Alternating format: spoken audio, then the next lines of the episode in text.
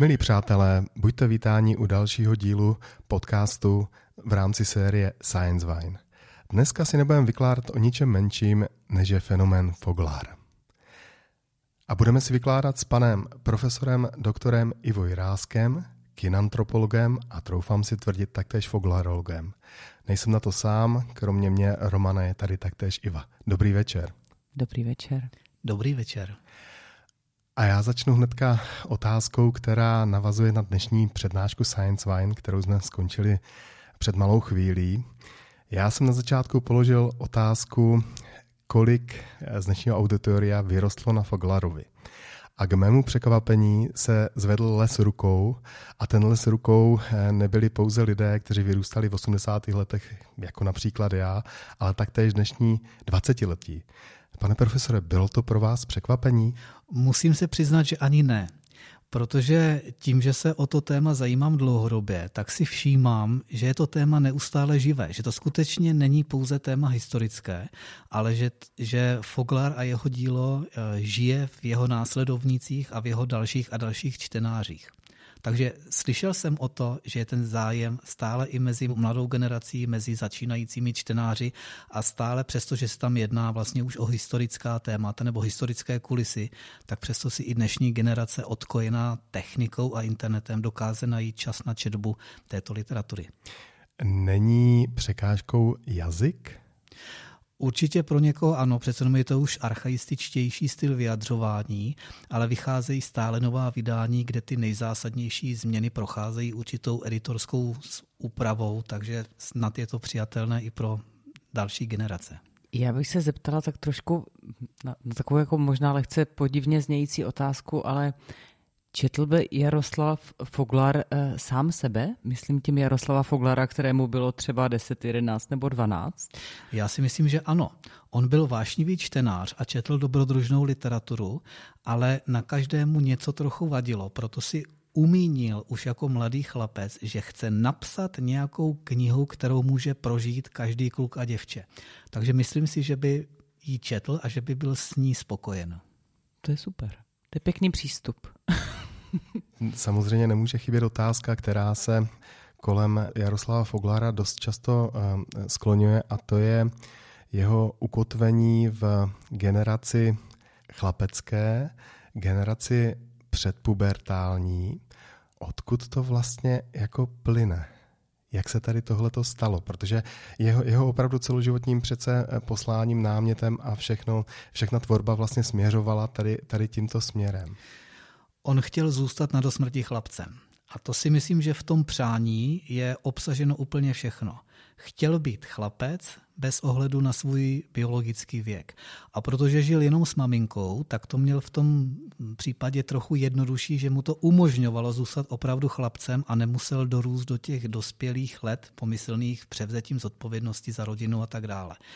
A to, že zároveň vyrůsta, nebo zůstával jenom v prostředí chlapeckých kolektivů, v tom skautském oddílu a podobných komunitách, tak eh, vlastně je vedlo k tomu, že i o těch chlapcích psal. Neměl zkušenost s dívčími oddíly, přestože třeba na jeho tábor chodili nějaké dívčí návštěvy, přestože udržoval několik platonických vztahů, tak neměl zkušenost s dívčí mentalitou a proto se mu tak dobře psalo o těch klucích, s nimiž trávil většinu svého volného času dvakrát týdně schůzka, výpravy, několika týdenní tábory v létě. Takže on klukům opravdu dokonale rozuměl, dokud nezačali dorůstat, nezačali se zajímat o dívky a další témata, kromě oddílové činnosti. Pak už to bylo horší. A dá se tedy říct, že opravdu tím, co chtěl, to znamená zůstat 12-13 letým chlapcem, že se mu to podařilo, že to vlastně jako bylo to, co prožíval celý svůj život? Já si myslím, že ano protože literární kritici jej kritizovali za způsob jeho formulací, za způsob jeho uvažování, za způsob příběhů, které psal. Ale pro toho 13-letého kluka je to přesně to, co vyžaduje ten takový člověk, který ještě nevnímá tu složitost eh, etického rozhodování v, ve světě, který je plný různých dilemat, potřebuje jasné vzory, jasné dobro, jasné zlo, tak on to těm klukům dával a tomu umožňovalo vlastně zůstávat v tom neproblematickém svým způsobem dětském věku. během té doby, kdy vlastně je eh, ta literatura Jaroslava Foglara dostupná čtenářské veřejnosti, mění se ta věková kohorta, kdy s tím ti lidé začínají, nebo to opravdu jako vždycky je, řekněme, 11. 10. rok? Překvapivě se ten věk spíše snižuje. Začínalo to tak, že za té první republiky to ani možná nemuseli být 13 letý, ale třeba 14, 15 letý. S tím, jak se posunuje nebo snižuje věk eh, dospívání, věk toho pubertálního bouření, tak se snižuje i věk těch čtenářů. Já tedy jsem nedělal přímo průzkum mezi dětskými čtenáři, byť několik respondentů tohoto věku tam máme taky v tom našem šetření, takže nemohu podat žádnou zobecňující informaci, ale ze doslechu z lidí, kteří pracují s dětmi, tak, tak se domnívám, že opravdu ten věk je nižší než těch 13 let, řekněme těch 10, možná 9. Hmm. Četl jsem i názor, že dokonce už předškolní děti si nechávají přečítat rychlé šípy, ale jak to je silné komunitě dětské populace, to, to nemám přehled.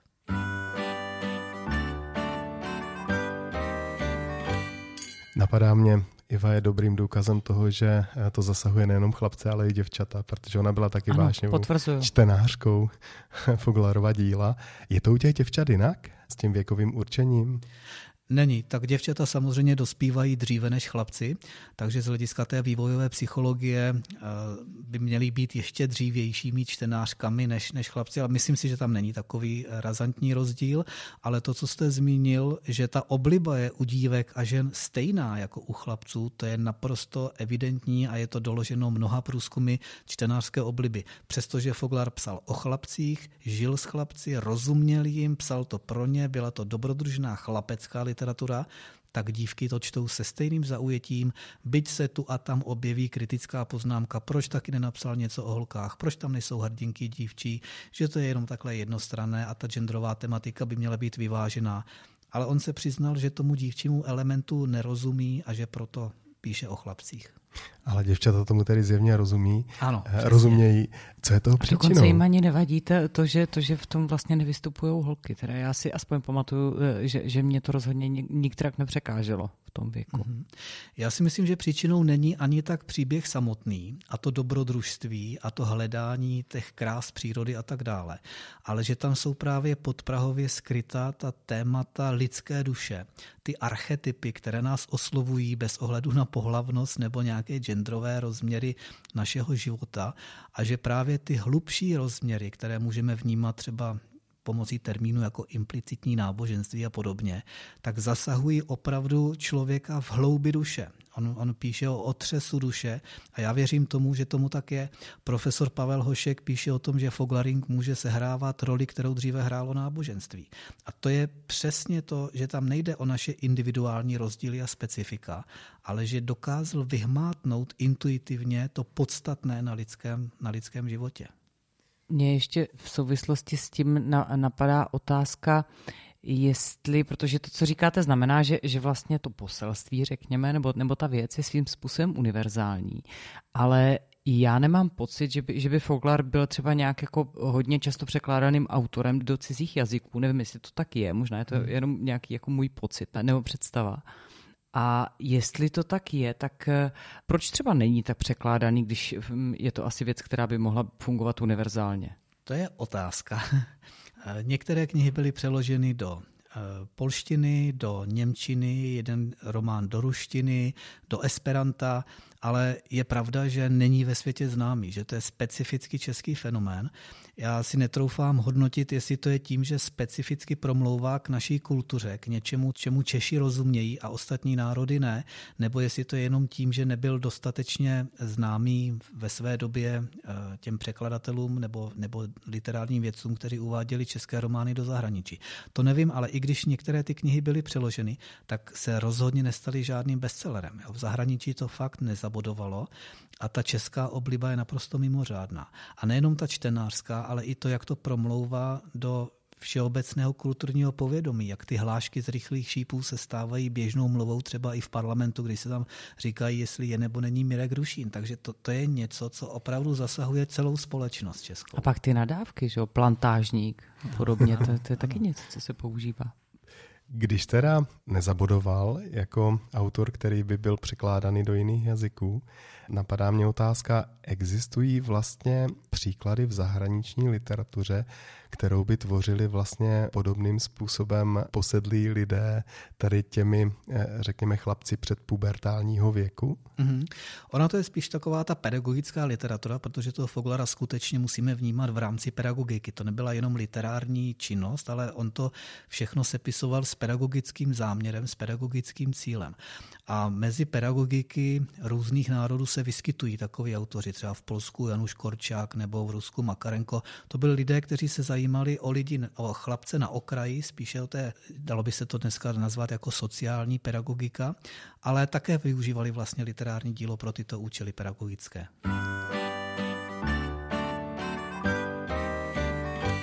Když se podívám na celou tvorbu Jaroslava Foglara, tak je prostoupená tajemstvím, tajemnými místy, tajemnými příběhy.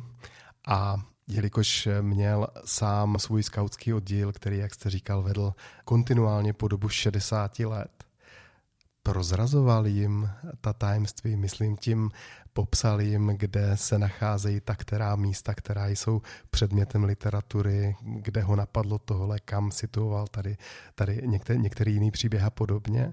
Nebo si to prostě nechával pro sebe? Nechával si to pro sebe a naopak vytvářel kolem těch příběhů aureolu ještě větší tajuplnosti. Takže třeba, když se opakovaně samozřejmě čtenáři na besedách ptali, jak to bylo s rychlými šípy, tak on vytáhl několik fotografií chlapců a zjistilo se, že to samozřejmě nejsou rychlé šípy, ale až ex post dělané fotografie, které se blížily tomu vizuálnímu zpracování, jak se rychlé šipy vlastně zakotvily v tom obecném povědomí. Takže vůbec neprozazoval. Naopak s tím tajemstvím dokázal krásně pracovat, že v těch čtenářích vzbuzoval ještě tu touhu po rozlousknutí. Přijít tomu na kloup. Dokázal je udržovat v napětí. A to je něco, kdyby prozradil jak to bylo ve skutečnosti, tak možná by tu aureolu zajímavosti to, to dílo ztratilo, nebo ten příběh. Vytvářel naopak legendy kolem historických chlapců. Jedno takové jméno Láďa Velebil se stal vlastně ikonou foglarovského působení, přestože to možná byl obyčejný chlapec, ale Vývr velmi silným způsobem na něj zapůsobil. A po desetiletí se toto jméno stalo vlastně legendou správného hocha, kterému by se měli ostatní členové oddílu přiblížit. No já se na to ptám z toho důvodu, že je docela časté, že autor má svého prvního čtenáře, no první čtenářku, možná je to jeho partner, možná je to jeho partnerka a tím pádem si myslím, že je to taktéž ten člověk, ze kterým sdílí některé myšlenky, kde ho to napadlo a tak dále. Měl nějakého takového prvního čtenáře, kdo byl vlastně jako tím, který s ním spolupracoval a pomáhal mu v těch dílech? On hodně žil s maminkou a s ní vlastně prožíval své radosti a starosti. E, dokonce se říká, že se neoženil právě proto, že si to maminka nepřála, že i přivedl třeba nějakou slečnu a, tam, a maminka mu to rozmluvila. Ale úplně podrobnosti se přiznám, že nevím, protože e, já jsem neprošel jeho oddílem, získávám ty informace spíš z četby, e, z literárních nějakých reflexí, takže úplně přesně netuším. To se omlouvám. Takže nemůžeme říct, zeptejte se jeho maminky, kde, se, kde jsou snídadla. A ty bys to tak chtěl vědět. Máme v dnešní době v České republice, nebo aspoň jako ve střední Evropě, vlastně někoho, kdo píše podobný typ literatury? Je, je někdo takový?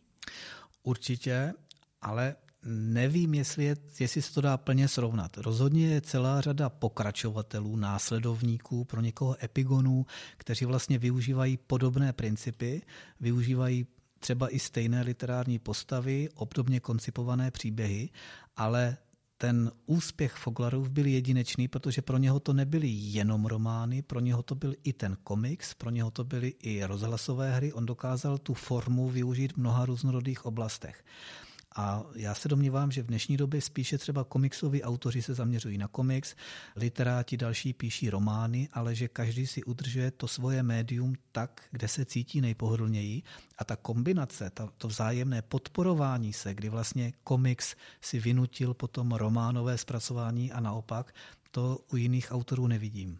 To vypadá, že on byl docela dobrý marketér. Bez pochyby bez pochyby, když třeba vycházeli v tom časopise Mladý hlasatel rychlé šípy, on to dokázal potom zúročit tím, že tam byla třeba půlhodinka Němčiny doprovázená právě postavami, že tam byla vystřihovánka dívky Vlasta, která dala rychlým šípům vlajkům a tam se měnily oblečky a tak dále. Takže opravdu to dokázal hmm. maximálně vyžít. Proto i ten komerční úspěch. On nebyl chudý, jako dospělý muž a viděla na tom opravdu velké jmění, které dneska spravuje tedy skautská nadace Jaroslava Foglara, která může díky tomu vydávat i další, další jeho tituly, včetně třeba nedávno zveřejněného prvního svazku deníkových záznamů. A myslím si, že tak v pořádku, že, že, to, že to dědictví vlastně může, může růst a rozhojňovat se.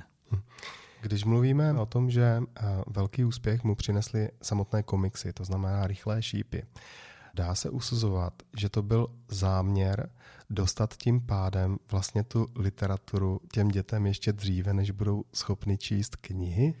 Nemohu to tvrdit samozřejmě stoprocentně, ale domnívám se, že ne, protože on žil ještě v době, kdy to čtenářství bylo obvyklou činností těch, těch dětí. Protože u mě to zafungovalo. Já jsem nejprve Aha. četl ty, ty komiksy, protože ty jsou ano. pro... Já jsem s tím začal dříve, než, než tedy v 11 letech a tím pádem pro mě bylo vlastně strašně důležité, že toho textu bylo relativně málo a mohl jsem si přitom prohlížet obrázky.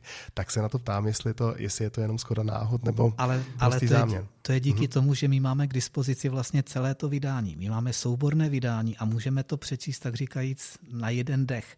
Zatímco, když ty rychlé šípy vycházely, tak to bylo vždycky pouze na zadní straně toho časopisu, který vycházel jednou týdně. Takže si museli počkat vlastně na nové číslo, aby se dozvěděli, jak to pokračuje.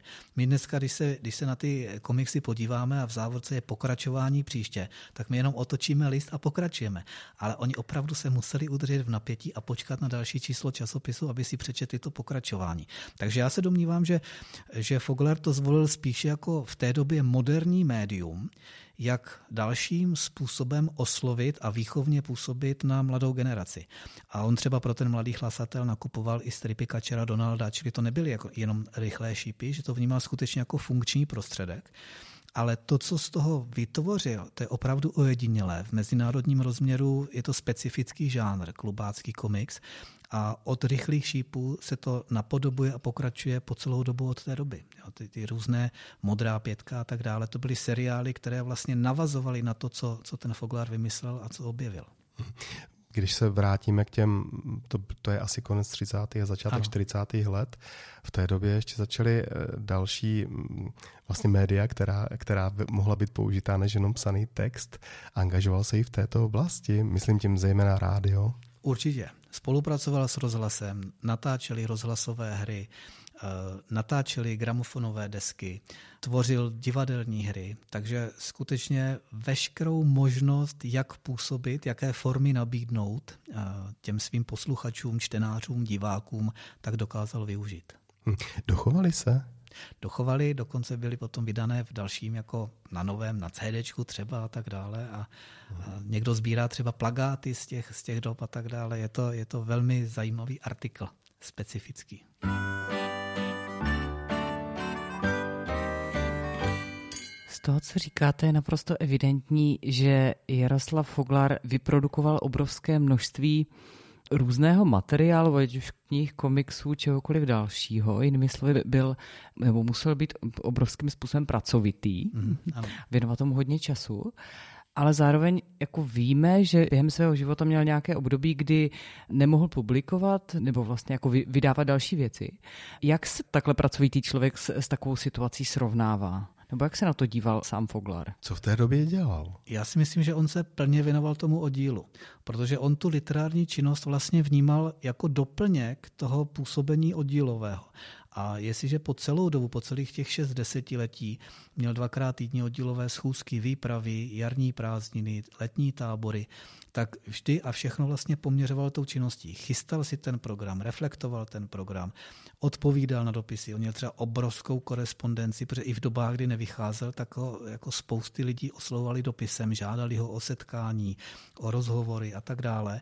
Takže on to potom řešil formou hromadných dopisů, kdy vlastně na cyklostylu ten soubor těch nových informací rozmnožil a k tomu jenom připsal třeba jednu větičku osobního rázu, ale ta korespondence byla tak bohatá, že mu opravdu zabírala obrovské množství času. Jo, takže my si těžko dokážeme vůbec představit, kolik, jak, jak ten čas měl naplněný tou prací a tou činorodostí a opravdu tím časem vůbec neplýtval. Takže přestože mu to nevycházelo v publikace oficiálně, tak on psal a, a nějakým způsobem udržoval kontakt se čtenáři a byl velmi pracovitý. No a kdo ho tedy zaměstnával? Kde získával na to chtěla zeptat. na, na živobytí? On byl potom, tak říkajíc, na volné noze. V 50. letech byl zaměstnán na stanici uh, turistů a, po, a deset let vlastně v, ve vychovatelském domově, v mládežnickém domově, což pro něho bylo těžké období, protože on chtěl žít s těmi 13 letými a s těmi 18 letými si už nerozuměl.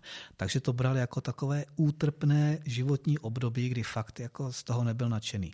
Ale protože předtím měl vlastně tu spisovatelskou činnost a ty knihy se vydávaly, tak vždycky vlastně ty honoráře, které mu přišly třeba koncem 40.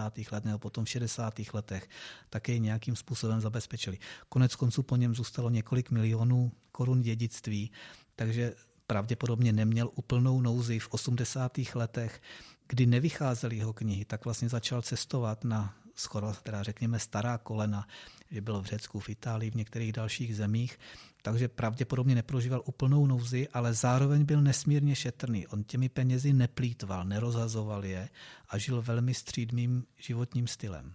Hmm. Už jsme tady několikrát zmínili, že jeho knihy nevycházely v 70. až do roku 1985 v podstatě nevycházely, že nebyly oficiálně zakázané Myslím si ale, že v knihovnách nebyly běžně nebyly, dostupné. Nebyly vůbec. Byly stahovány jak z knihoven, tak z antikvariátů, nemohly se prodávat, ale já jsem neobjevil žádný, řekněme, úřední zákaz nebo nějakou vyhlášku hmm. nebo něco. Tím netvrdím, že neexistoval, ale já o ní nevím. Možná to byla jako celková atmosféra té doby, že prostě někteří autoři nemohli vycházet. Hmm. Co toho bylo příčinou? Myslím si, že v těch 50. letech jednoznačný příklon ke scoutingu, kdy scouting byl zakázán jako ideově nevhodná forma působení na mládež, takže i jeho romány a jeho veškerá činnost, kromě teda toho oddílu, byla zakázaná. V těch 70. letech úplně si to neumím vysvětlit, protože on psal romány nejenom ze skautského prostředí. Konec konců Rychlé šípiny jsou skautský oddíl, to je klub, takže psal knihy ze školní třídy. Takže tam, tam jako neuvidím, nedokážu rozeznat naprosto jasný důvod, proč by měly ty knihy být zakázány, kromě toho, že se jedná o Foglara, ten je spojen se scoutingem a tudíž s nevhodnou ideologií. Ale přitom on se politicky nijak neangažoval, nezasahoval do, do politického dění a tak dále. Takže tam to zůstává trochu záhadou pro mě, proč vlastně k tomu byl důvod, co, co, jakou to mohlo mít vlastně příčinu a smysluplnost. Tam mě trošku chybí.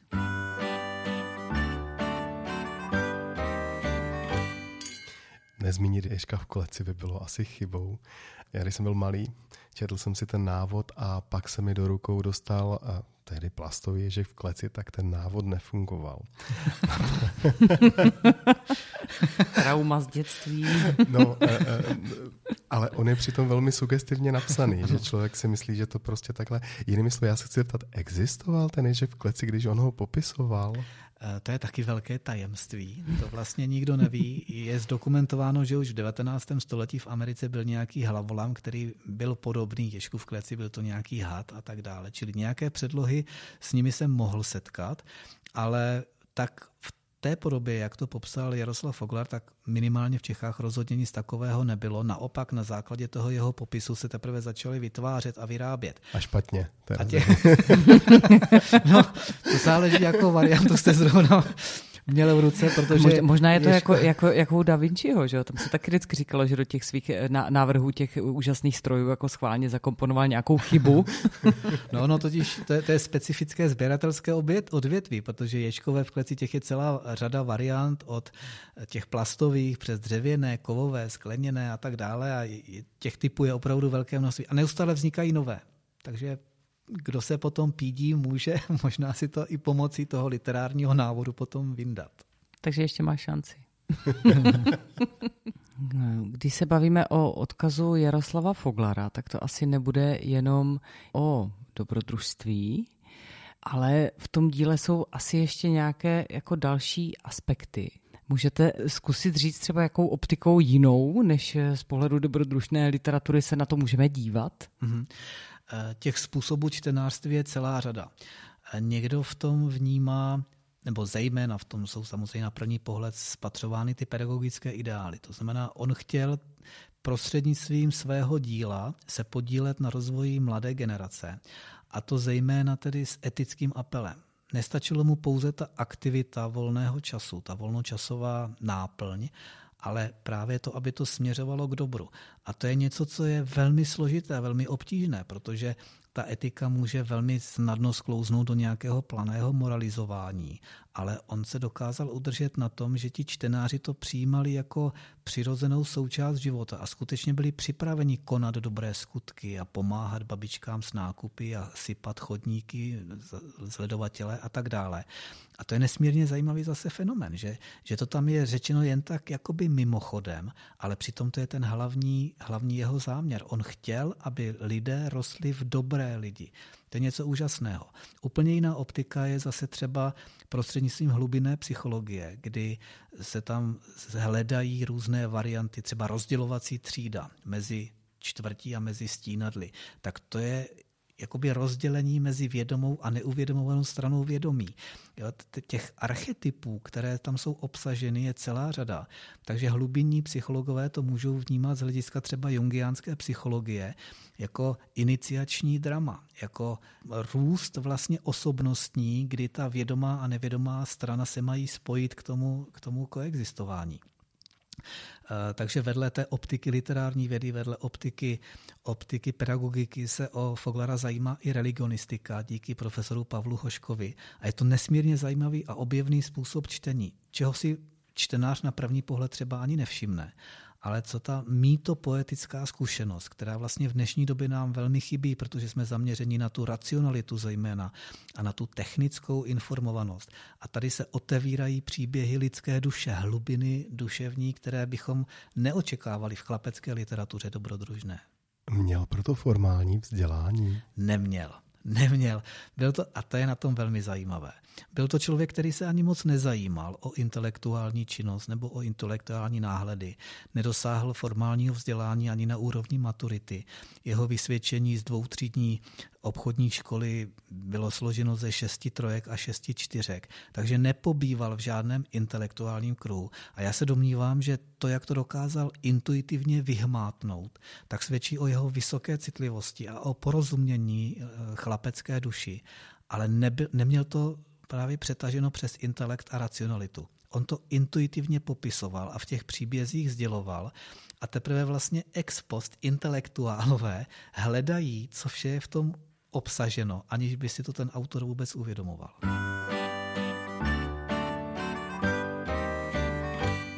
Jsem na začátku uvedl, že jste kinantropolog. A během přednášky se taktéž hovořilo o tom, že celá řada věcí z jeho díla má vlastně z vašeho pohledu přesah do kinantropologie, přesto neexistuje žádná odborná zmínka právě o tady tomhletom fenoménu v oblasti kinantropologie. Zeptám se, napíšete?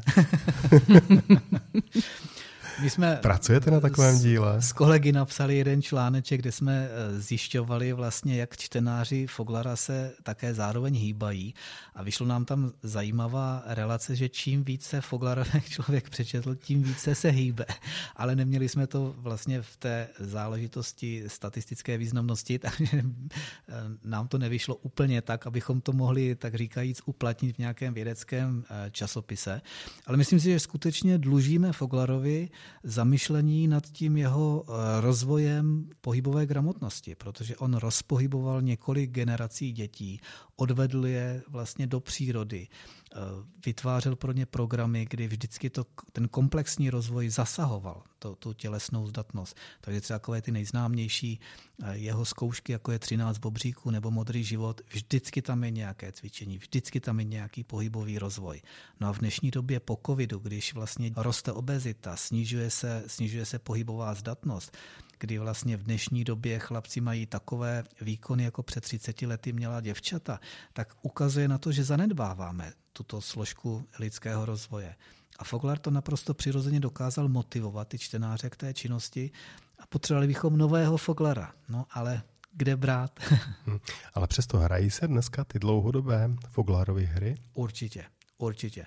Skautské oddíly, pionýrské oddíly, turistické oddíly, mnoho, mnoho mládežnických dětských organizací využívá ten potenciál vlastně programový, který, který Foglar vymyslel, zapsal do svých kronik a Miloš Zapletal potom svoji editorskou prací je z kronik vynesl do dvou svazků Foglarových her a od právě Alvareze, který potřebuje jen statečné a silné, i přes další, další dlouhodobé hry se neustále ten potenciál využívá.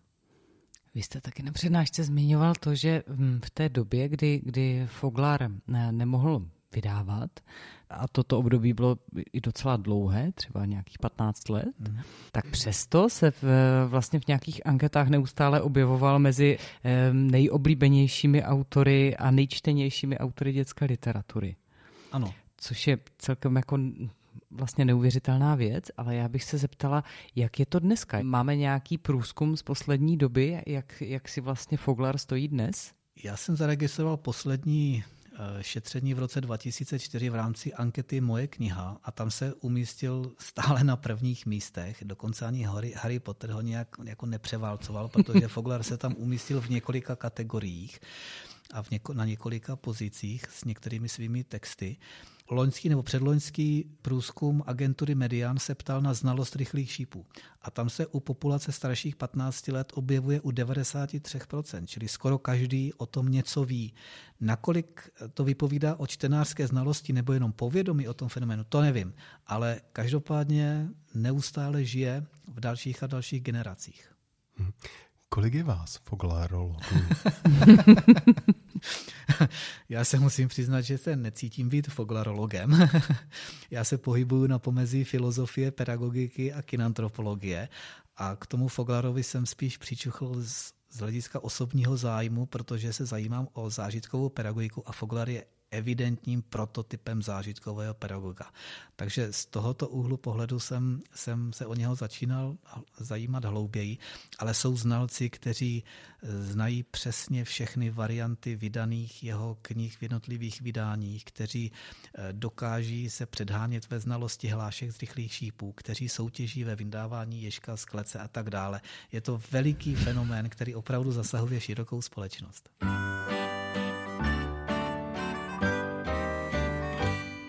Vy jste sice nebyl členem jeho dvojky, čili jeho oddílu, ale zároveň jste si s Foglarem dopisoval. Vybaví se nebo dokážete si vybavit něco pěkného, krásného, co se vám vrací, co vám kdy napsal?